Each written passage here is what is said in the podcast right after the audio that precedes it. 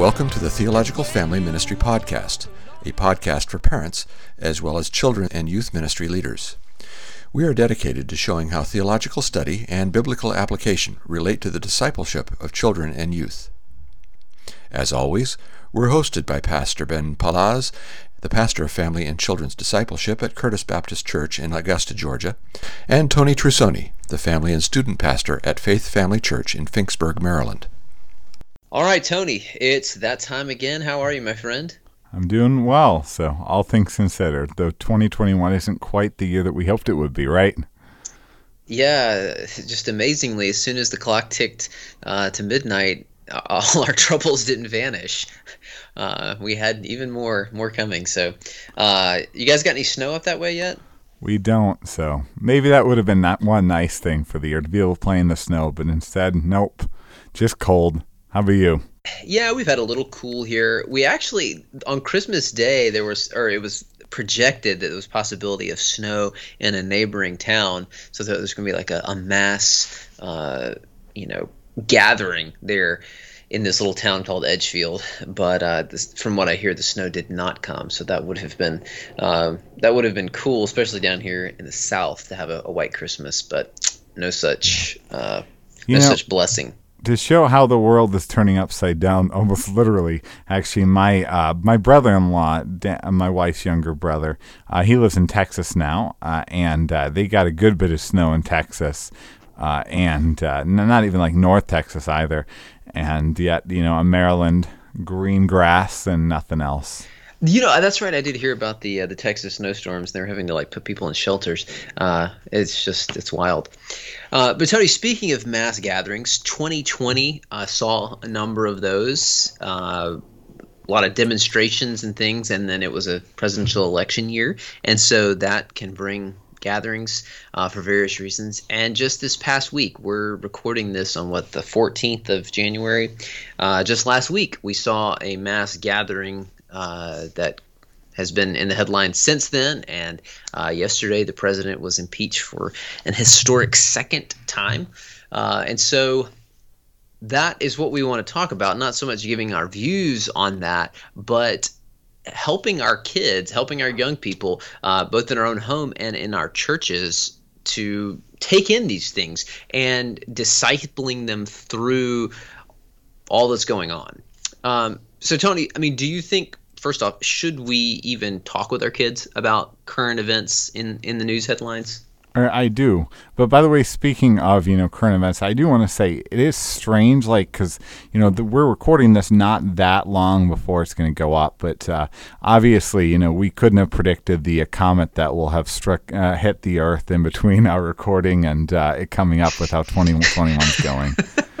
so, or, or that dinosaur uh, place, you know, frozen cells or something. Yeah, them um, coming back and everything. So yeah, no, we, we never uh, were able to anticipate. You know, New York City would be overrun by aliens and dinosaurs at the same time and fighting it out in the middle of Manhattan. and the New York Knicks won the NBA championship. Exactly. Um, so, uh, yeah, I, I, think we are discipling them to be Christians in their present. So we should absolutely talk with our kids about current events in uh, news headlines. Uh, I, I, think we should have discretion on what to talk about. Of course, you know, the reality is I don't think that most parents of an eight month year old would talk about the stock market each and every day or things like that. Uh, but uh, the reality is they will hear about some of the big things even when uh, young if they don't. I mean, I know of, you know, a parent trying to avoid talking about some of the election stuff, for example, with their kids. And immediately after the election, you know, there was talk about it among very, very young kids at school the next day. So, you know, we can't avoid this kind of stuff. What do you think, though, Ben? Uh, yeah, I think in broad terms we should, uh, because kids are going to become aware of it. Whether they're seeing the news on or being discussed in our home, eh, they're going to hear it, especially like this year with uh, all that has gone on with COVID, with uh, the racial injustice issues, uh, protest riots, all that came with that, and uh, then with the election and just all that, that goes with an election, and particularly this one. Um, I actually heard a funny story yesterday. Uh, Hannah, who my intern and extraordinaire, and she uh, edits uh, about half of these podcasts. So shout out to Hannah. Um, she is in school in the education department, and she was doing some stuff. I don't know. I don't know what they call it, but something at the school wasn't student teaching, and she heard these pretty young kids, I think second grade, talking, and you know it was kind of country, and one boy was uh, saying that uh, he said, "You know, Biden's going to take our guns," and the other boy said, "No, he's not." And he said, "Why not?" He said, "Cause he's going to die." And he said, "Why is he going to die?" He goes, "Cause he's old." And so, you know, these are things these kids are picking up from somewhere. And these, you know, second graders, whether on the playground or in their classroom or something, they're yeah. discussing these things. And so, I don't think we have much option. Like you said, we, are we're living in our present, and so um, we need to help them to be able to process those things. So, big picture, yes, we should talk about these things, but how should we go about discussing uh, current events in general? And um, are, are, there specific things that you think we should aim for, or specific things to avoid? So that's a great question. Uh, uh, first off, I'll list kind of some things I think that we should avoid uh, in doing it. I think we should absolutely avoid the kind of the all is lost, the world is going to heck in a handbasket kind of attitude uh, that I think we often can have, you know, whether on the left or the right politically in these kind of times.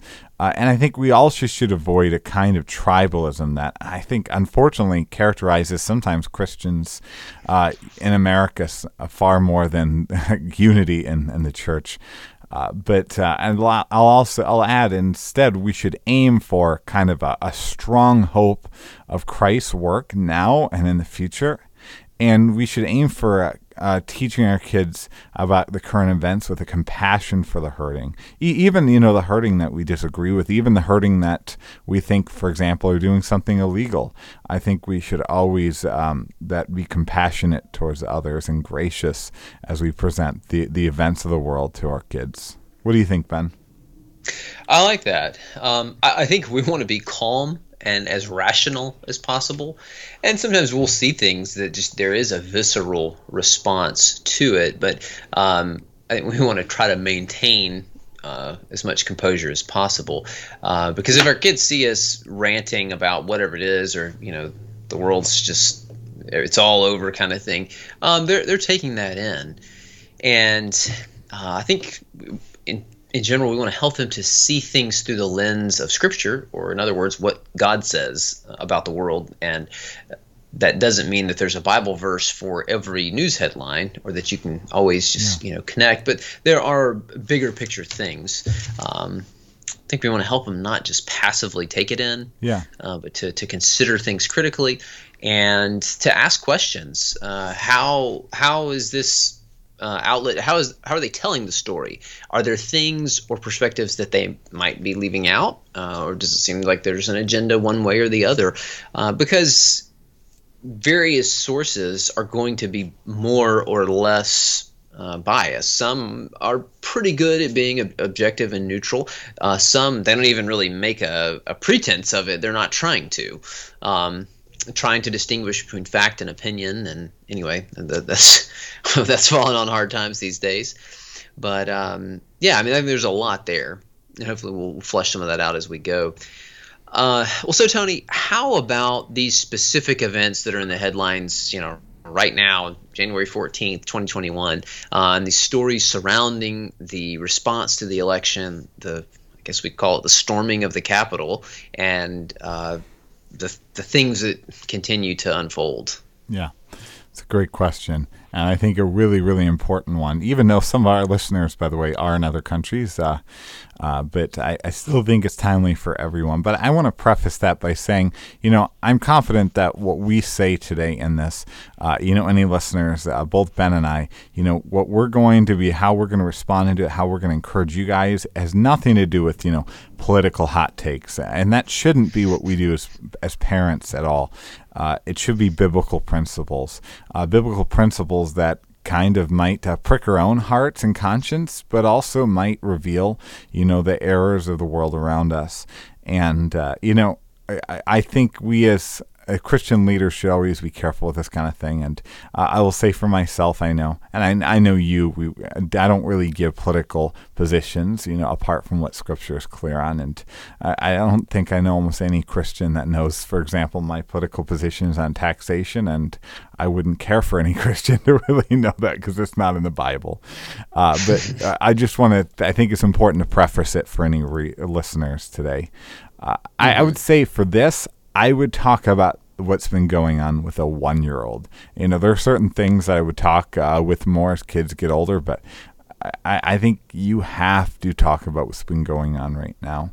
Uh, I will say, uh, in general, for talking about what's been going on with the storming of the White Capitol, uh, not the White House, the Capitol building, and the election, I think we should never insult people or assume motives of uh, of anyone involved, uh, including our political leaders. I, I, think that we should be willing to point out the errors, even with our kids, within our own tribe first. I mean, the Bible says judgments begin in the household of God, and, and, the need for the church to be better than the world around us, and the failures, I think, uh, of us to do that. Uh, then I'll add lastly to that that everyone I think has strong thoughts on this. Uh, so we need to talk about this ASAP, or with this kind of thing, uh, they really will be shaped by the world around them, by those you know in their school, by their friends, uh, by their mm-hmm. friends' parents. In a lot of ways, might disciple your kids or not. And while we do so, I think we we pray for we should be praying for uh, President Trump. Actually, when this is posted up, uh, uh, Joe Biden will uh, be inaugurated as president of the United States. So, be praying for President Biden then for listeners, president elect at the time we're recording. Yeah, all, all good points. Um, I, we just can't escape talking about these things. And like you said, if if you don't, then your kids' friends and their parents will be discipling, and, and you don't know. Uh, at least in a lot of those cases, the kids in their class or the, you don't know where they're coming from. Um, but there are things that, that we can learn from this and uh, help our kids to process through. So, what are some lessons and some biblical tr- truths that we can draw out or we can see demonstrated in recent events as we try to walk our kids mm-hmm. through all that's happening? I'd love to actually hear kind of some of your thoughts on that first. I know you are very even keel and level headed and, and biblically minded with these kind of things. Um, well, I'd say first, be careful who you associate with. Um, I think, regardless of there's all sorts of stuff and reports and conspiracies of who started the events. I don't know and I wasn't there. Uh, I don't like big crowds. Uh, anyway, um, I, I, just get nervous in big crowds. Um, and here's a good reason not to go to a big crowd. Uh, but I think many people probably showed up that day that did not intend on acting in the ways that they ended up acting or being uh, a witness or a participant in some of the things that happened and they just got caught up in a mob. I've never been in a mob. I was talking to a friend the other day about this stuff, and he said that he went to uh, UNC Chapel Hill for college, and uh, when while he was there, they were not ranked in basketball, but they were playing Duke, who was ranked. Maybe Duke was maybe even number one, and they beat Duke at Duke's home court. And so all the, the Tar Heel fans, the students, went crazy mm-hmm. after the game, and they like spilled out into the streets. And he said there was just this energy, and it was like we've got to do something now. My friend didn't do this, but they they actually set a car on fire um, wow. because their school won a basketball game. Um, and so this, you know, I think people again, we just have to be careful who we're associating with. And uh, there were folks out there waving uh, messages that definitely don't go in line with biblical ideals. Um, and people who were carrying Jesus banners and stuff who were involved in this. Um, I think another thing, things will not always continue as they are, just ticking on one day after the next. I think 2020 has just shown us this, how much life has been altered. Um, but the stability that we have enjoyed in the West and in the United States, um, that it was, you know, a little sobering to realize, wow, um, things that brothers and sisters and, and people in other countries um, that have not enjoyed that level of stability, they, they've experienced this kind of stuff often. Um, I was reading an article just the other day about uh, I think it was Kenya and how for the last you know 20 years or so, I mean, pretty much every election is contested and there can be riots and tear gas and this kind of thing. Um, but don't we can't just assume that things will just continue on as they are. Um, we can't put our hope in the government or in, in the government's stability. And uh, another thing, ideas and leaders can be very influential. And so uh, we need to be careful about the, the thoughts we think and um, attach ourselves to and uh, who who we're listening to and uh, you know the effects that they may be having. So yeah, uh, that's those are some great points. Uh, some actually passages in biblical truths that stuck out to me uh, that uh, were kind of a variety of both Old and New Testament. But one thing, uh, when he asked this question, it came to mind actually something I had seen on uh, social media being uh, encouragement for believers, actually by Simon Camilleri, who's been on the podcast before and will be on the podcast, the following podcast after this, uh, Lord willing, assuming we don't have to change up the order by any stretch. So, uh, but anyway, so, uh, and that is, uh, he shared Daniel 2 20 through 20. 21. And I want to read that. Daniel answered and said, Blessed be the name of God forever and ever, to whom belong wisdom and might. He changes times and seasons, removes kings and sets up kings. He gives wisdom to the wise and knowledge to those who have understanding. So I, I think it's so important to see God's sovereignty in the setting up of, of our little tiny politics, you know, that we feel like is so huge, but God is truly king. And, you know, our, our politics in 2021 uh, don't really matter that much compared to the sovereignty of God. Uh, and so I think that's an important thing to see. Uh, we can draw out in that. I, another one I want to say is deeply relevant, and this might, you know, some flack is uh, is the idea of dishonesty in the Bible and how disaster it can be. I think of Proverbs sixteen twenty eight. Uh, and there's so many other proverbs that talk about the danger of dishonesty. And what really, really saddens me is that I think that there's been a lot of Christian, even Christian leaders, that have seen like character issues and dishonesty, lies even, as not like societally having an impact. Uh, you know, as like you can dis- you can separate lies from you know policy in that kind of way, and and how we set the mood of a country. But in reality, I think Christians have gotten swept up in dishonesty and lies. And in a lot of ways, I think that this reminds me of, and the Bible, you know, the, uh, th- that the desire of the Israelites for Saul. You know, they, they wanted somebody to give them power, and they didn't really care, you know, if he had a lot of integrity and if he was honest and if he, you know, if he was upright. And uh, because the character is contagious.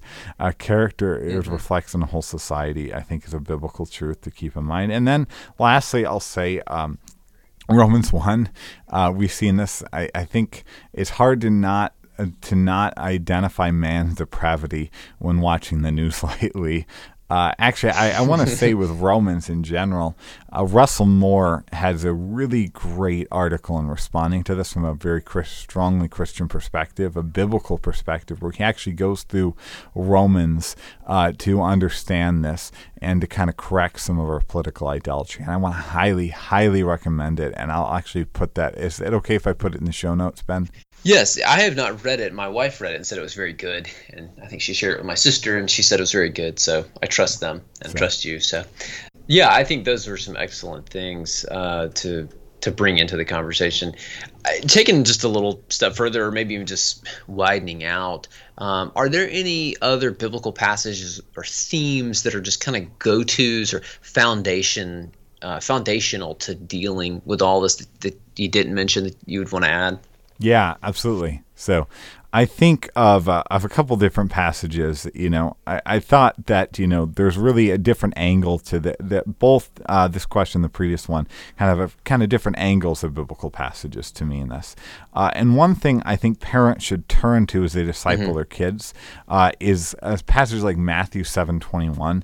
It talks about you know knowing Christians by their fruit. There's a ton. I mean, you read through James, and it shows how you know not everyone who uh, claims to be a Christian truly is a Christian. And I think that's something we need to navigate with our kids because this means not all, everyone who's waving a Christian flag uh, is truly saved. Instead, we actually know who's saved by their fruit, uh, by their actions over their life. That doesn't mean that somebody, no, everyone who uh, waves a Christian flag and does something dumb is not a Christian, uh, but it means that uh, we need to protect our kids from you know kind of discounting the faith because you know the faith is about insurrection right now uh, and and another one I want to bring up is for actually the verse that's kind of the verse for our youth ministry is First Peter two eleven. Uh, mm. Beloved, I urge you as soldiers and exiles abstain from the passions of the flesh which wage war against your soul. And here, as throughout all of First Peter, Peter teaches us uh, you know, that we are aliens of this world. This is not our home, and we don't fight to take back a place that we are alien to. And that needs to be taught to our kids. It needs to be instilled in our kids because this is worldliness, the mentality of, you know, of fighting to take back a place as if like there was like some glorious Christian America that never actually existed in truth. Uh, and lastly, another Matthew passage is Matthew seven thirteen through 14. Uh, and, and, I think this is shows us that Christianity will always be the narrow path. Uh, and this again relates to what I just said before. So there's never been a saved nation. Uh, and I think we need to help our kids understand that because I think so much of the politics have been intertwined with religion, but I think a corrupted religion right now. What do you think, Ben? Oh, I thought those are some good takes. And like, I think you're careful to say yes, you can wave a Jesus flag, and you can do some things that are foolish and sinful, and still be a Christian. I mean, you need to repent. It's unfortunate that. It, I mean, I don't know anything about the souls of the people that were doing that, um, but it's really bad when it's you know available for many most of the world's population to see you running around uh, doing that yeah, those things just don't need to be intertwined. Um, some of the things that came to mind for me, uh, you mentioned Daniel earlier, but just a few chapters later in Daniel 4, where Nebuchadnezzar is has this dream and he's going to be humbled and the Lord comes through on it, and he humbles Nebuchadnezzar. He's out there living as an animal in the field uh-huh. uh, for a number of years, and then uh, he does humble himself, and God raises him back. Then in chapter five, you see the Lord showing up, and he does the the writing on the wall and the kingdom is given over uh, to the Medes and the Persians, and so just this uh, this pride that both of them had, and um, things change quickly. And so god is in charge of like like the uh, passage in 220 he, he sets up kings and he brings them down again. Uh, isaiah i'm teaching through isaiah uh, in a class at church right now and so it's very much in my mind. But in chapter 8 uh, verse 12 the lord tells isaiah uh, that he's supposed to tell the people don't call conspiracy all that this people calls conspiracy and don't fear what they fear nor be in dread but the lord of hosts him you shall honor as holy. Let him be your fear, be your dread. Goes on, uh, you know, to, to trust in the Lord. And then in chapter 10, he talks about the, the coming judgment that is coming on Israel by the hand of the Assyrian army and the Assyrian king. And uh, the Assyrian king, though the Lord knows, is is go- he even though he is being used as God's instrument, he doesn't see it that way. He see he boasts in his pride of how uh, strong and mighty he is, and it says, you know, should the axe boast itself over the one who wields it? Um, and so the Lord is going to turn around and then judge this sinful king. Uh, the book of Obadiah sort of picks up on a similar theme where Obadiah just can't he's just stunned that God would use a sinful nation worse than Israel in his opinion to come and judge them. And then God helps him, causes him to understand that then he will turn and, and then judge the one he uses. Um, and you know Obadiah's response is to in in the end trust the Lord. And, and there's just those all those things help paint a picture that we are not we don't see everything that's going on. And we can't try to connect all the dots and you know some of the, the conspiracy theories that are out there. It kind of makes us see that feel like we see the big picture and connecting all these uh, these shreds of information. And um, we're we just don't have that level of knowledge. Um, and so just remembering that God is in control and um, we are not and which can be faithful citizens, which does not include violence uh, towards others in almost every situation. I guess you could come up if we talked long enough. Maybe you could come up with a, a few exceptions, but um, those just pressed in on my mind. Well, Tony, how can parents help? How can we as parents help our kids navigate the tensions and the anger and the fear, disinformation, uh, conflicting accounts of, of things, and just all the soap opera that that's going on um, with the the current events and the, the drama surrounding it? Uh, I'll say first off, I think we really need to investigate where our kids are with at with this, uh, and it's easy to kind of just talk over them with it. But I mean, really talk and and feel them out. As you know, I even know of a case where a young child is kind of battling anxiety through this. Uh, but I think this is honestly a great time uh, to focus on praise. And and that's not to say we don't think about or or talk about what's going on. Uh, but I think when we get just absorbed in these moments and forget who our God is, then we have wrong reactions to it. Uh, but I think if we couple that understanding uh, with, you know, praise of the attributes of God, singing holy, holy, holy, and things like that, I, I think it helps uh, us to realize, you know, this is just a, a fading moment uh, that God is sovereign over, like all other moments. That then teach them to test everything and not get caught up in the misinformation that's around them. Because there has been a lot of misinformation uh, surrounding these times. And I, I, think it is deeply unfortunate when Christians are not those thinking critically. I love how the Apostle Paul uh, really elevates uh, the Bereans because the Bereans, you know, were checking even what he said with scripture. Uh, but I think sometimes Christians uh, can raise their kids uh, under a discipleship mentality that you know if those who hold my political persuasion say something, we're just going to agree with it, uh, and we're not going to mm-hmm. question anything at all. And that is deeply unhealthy, and I think it will lead our kids to spiritually cancerous paths. Uh, and what lastly mm. I'll say to this, uh, I was actually talking to somebody about you know who's struggling to navigate for themselves how to kind of get through this, and I'd encourage them, uh, and I maybe I should encourage my own family to read Revelation. Uh, and mm-hmm. may, yeah, maybe do that as a family. I, I think this somewhat assumes that we don't treat Revelation as some kind of magical book about uh, future events that are going to that you know left behind ish uh, but rather revelation was intended to show God's sovereignty over the church age and over the future. And I think if we read that, it can be hopeful through all this chaos. Yeah, Revelation. I, I just finished reading it in my Bible reading plan uh, for last year, and so uh, just seeing big picture again, regardless of how you, because I think you and I would have some differences, um, though neither one of us would take the, the view that you were describing. Um, but yeah, you see that God is in charge of history, and he will he will bring his church through. Yeah, I mean the only thing I would add is to ask questions and examine your sources of information critically, um, whether that's mainstream media, social media, I heard, whatever it is.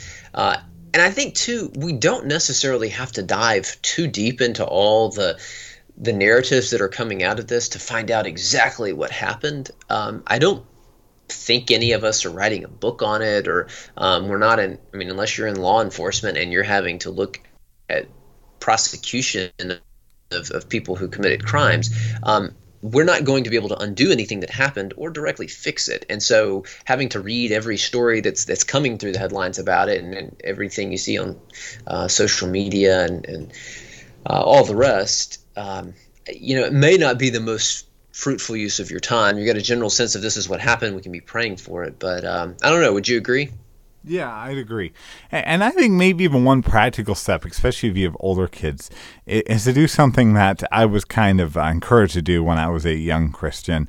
Uh, I had a teacher in high school uh, at the Christian high school I went to uh, at the end, and he had kind of encouraged everyone, you know, in navigating an issue that they feel strongly about, that other people feel strongly the other way, actually to uh, do their best to present the uh, perspective of the other person in the best possible light. And I think when you hmm. do that, and Christians would call that empathy, uh, you know, and compassion. And I would say, you know, if you're if you and your family or even your kids are blasting people as dummies in social media from the other side, you know, uh, in this horrible rhetoric, maybe do your best to research what the other person actually believes, especially if a lot of them are Christians, and even maybe write an article presenting their the best possible version of their case, and maybe it will give you some humility or correct you. That's a really good point. And and even if it doesn't change your perspective, it does help you ask questions that you would not have previously asked and go, oh, okay, well, I mean, I can see why people that disagree with me may, you know, line up here. And okay, that's that's not they're not crazy. Now, I mean, again, I think maybe you can find some exceptions, but um, but yeah, in general, almost always that is a good thing to do.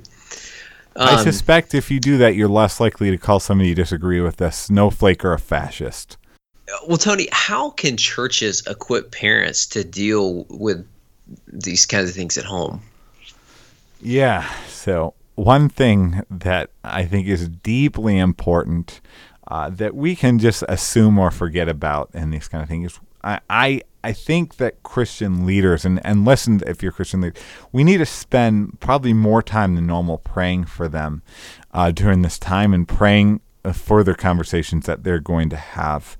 I, I, think that's something that needs to be emphasized. That I need to do more right now because the task that parents have is undeniably hard.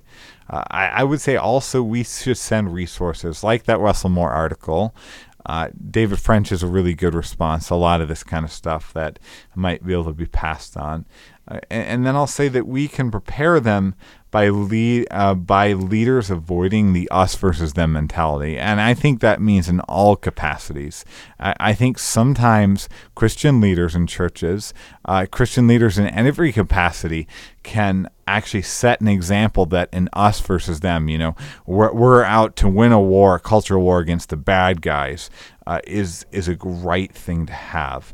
Uh, the, that is so deeply unbiblical, and we need to fight against that because if we don't fight against that, our uh, that those in our church, the parents in our church, are, are far less likely to do so. What do you think, though, Ben? I think that we in, our churches can just do some very practical steps uh, like give discussion guides uh, talking and like you mentioned the prayer prayer points uh, ways to instead of just sitting about around and griping or venting or uh, being frightened or, or, whatever emotional response we might have uh, that we pour out our hearts to the lord um, praying corporately for peace and and other just praying biblical prayers um, not partisan prayers, but biblical prayers.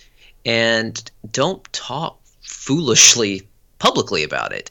Um, and obviously, you want to discourage private conversations uh, that, that flout foolishness, uh, but don't say things publicly uh, that, that could just help stir the pot. Satan thrives when there's drama, and uh, we, we, don't need that yeah. in the Lord's family. Uh, so, Tony, what do you think churches can do to help the the young people who are they're ministering to directly? Uh, how can they help them walk through these events well? Yeah. So one thing that we're trying to do, you know, I work more with teens than with children. I work with both, uh, but uh, I think we should have extended prayer time uh, even if it cuts into lessons right now, into other plans, you know, maybe into games. Uh, actually, that for us, you know, we kind of dismissed late last night because of, you know, we, we I thought it was necessary to pray together uh, for this difficult situation for our nation, for uh, Christians to be a good witness, uh, and uh, I think that we can also help by focusing more on Jesus' sovereign rule than we have before. And I think to me, this is, as a Christian leader, these kind of things are such a rebuke to my failure to emphasize Jesus' sovereignty enough. Uh, and yeah. and maybe this can call us to do that more. We should do this, especially in those times more. And then I'll also add we should warn of the danger of the unsaved Christian. Uh, actually, there's a really good book on called "The Unsaved Christian" by Dean Inserra. We've been studying with some of our teens uh, this year, and one of the ones they point out are kind of the the God and country Christian. And uh, I think when these things happen, when you know, you get this kind of mob mentality. It's very, very quick to uh, have this kind of uh, holding of hands of Christianity and partisan politics that actually all it does is kill true Christianity and it gives false assurance to those who are not really saved and uh, it prevents our witness. And so we need to warn that this unsaved Christian mentality is deeply dangerous. It leads people to hell right now. Mm. It's a good word. I, um, think it demonstrates why having a state church is not a good idea. Yeah, yeah, yeah. And so, um, and I mean, just look at Europe and the state of the church. Now, thankfully, there are thriving churches there. That you know, the the Lord is still at work in Europe, but I mean, a number of church buildings have turned into you know nightclubs and. Uh, hostels and all kinds of things uh, because there's no one to come to them and you know, I, I, just I think you and I are Baptist, and so uh, our tradition has has had a lot to say about that. Um, and yet there are some though it seems like almost like we want a, a state church, um, and it, it's just a dangerous thing. This, the church and the state are not one, at least not in this age. Um, you know, one day Jesus will be king, and I don't know exactly what the arrangements will be, but we won't be voting at that point. So yeah, I mean, and I liked what you said. I think that was great to take time to pray with the students, and I would echo that again. I mean, pray specifically with the kids, pray biblical prayers, and uh, you know, keep preaching the Bible.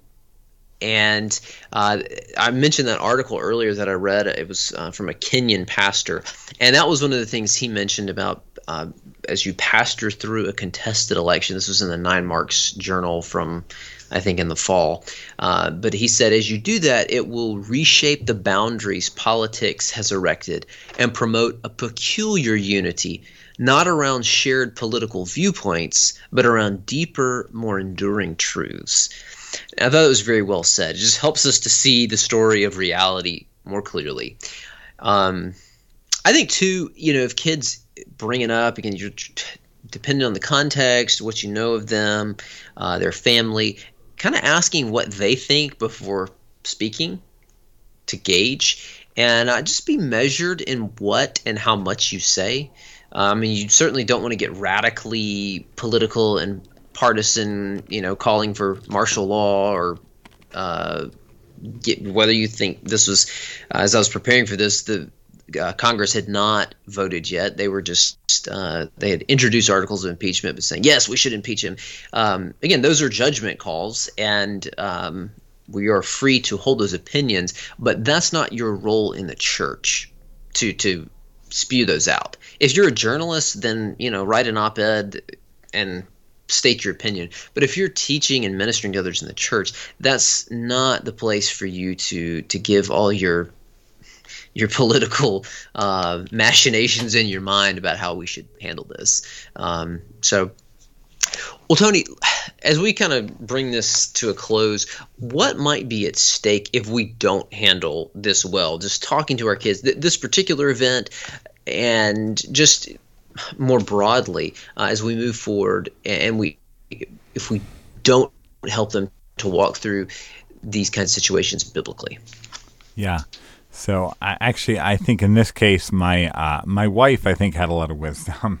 Uh, she, uh, you know, she is she doesn't post as much on social media, uh, and uh, you know, and for a variety of reasons. And she was worried uh, if not that if she did not post in any sense a response to this when she does post you know, the cute pictures of kids and whatnot, that what it will kind of mean for per- perpetuity uh, long term. You know, what our kids, you know, will look to, or you know, the generation after that will see when, and knowing that the internet will continue to go on, and they look back upon and see, you know, their grandparent, great grandparent said nothing in the midst of this crisis, and so I think. I, I don't know that that means we all have to post something on social media by any stretch, uh, but I think that our faith will look fake and not worth emulating if we don't uh, take a stand for what the scripture is. If we don't, if we're not willing to critique uh, that which happens from a supposedly Christian angle, unfortunately.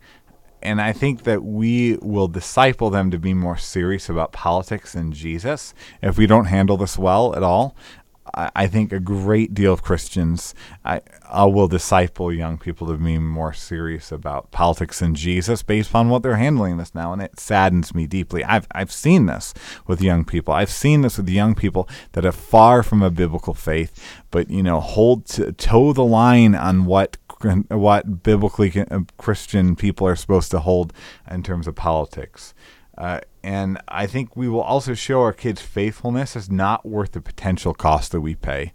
And that's something I've been convicted on, you know, is that sometimes, you know, speaking to the idols of our era, speaking to the idols of the contemporary church, it's going to be costly. And it's it's hard sometimes, you know, knowing that you could lose friends, knowing that you could uh, be dismissed. Uh, but I really respect Christian leaders that have shown that they might fa- uh, face a cost and they're willing to be bold. And if we don't do that, we're going to teach our kids and indoctrinate our kids that you know following Jesus isn't worth the cost. Mm. What do you think, Ben? Those are some good words. Yeah, I mean, we can push kids away from the faith, or in some cases, encourage them on towards foolishness, and the the marrying of partisan politics and the faith when those allegiances um, they, they're not supposed to be on the same level.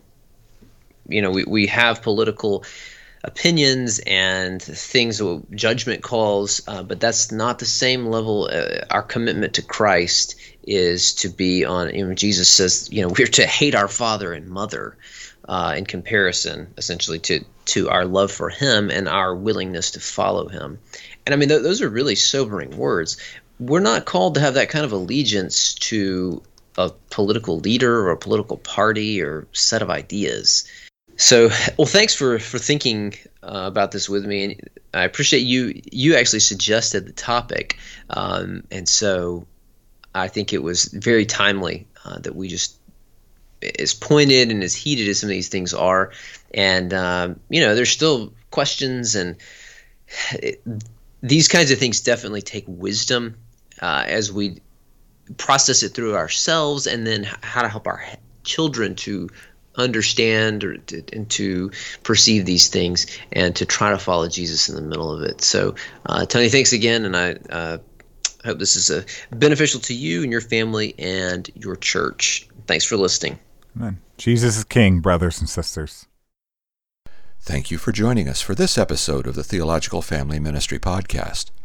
If you have enjoyed this episode, please give us a review on iTunes and share the podcast with your friends on social media. All new episodes are available to listen to on Stitcher, SoundCloud, YouTube, Spreaker, and iTunes. We hope you have a great week and join us again every first and third Thursday.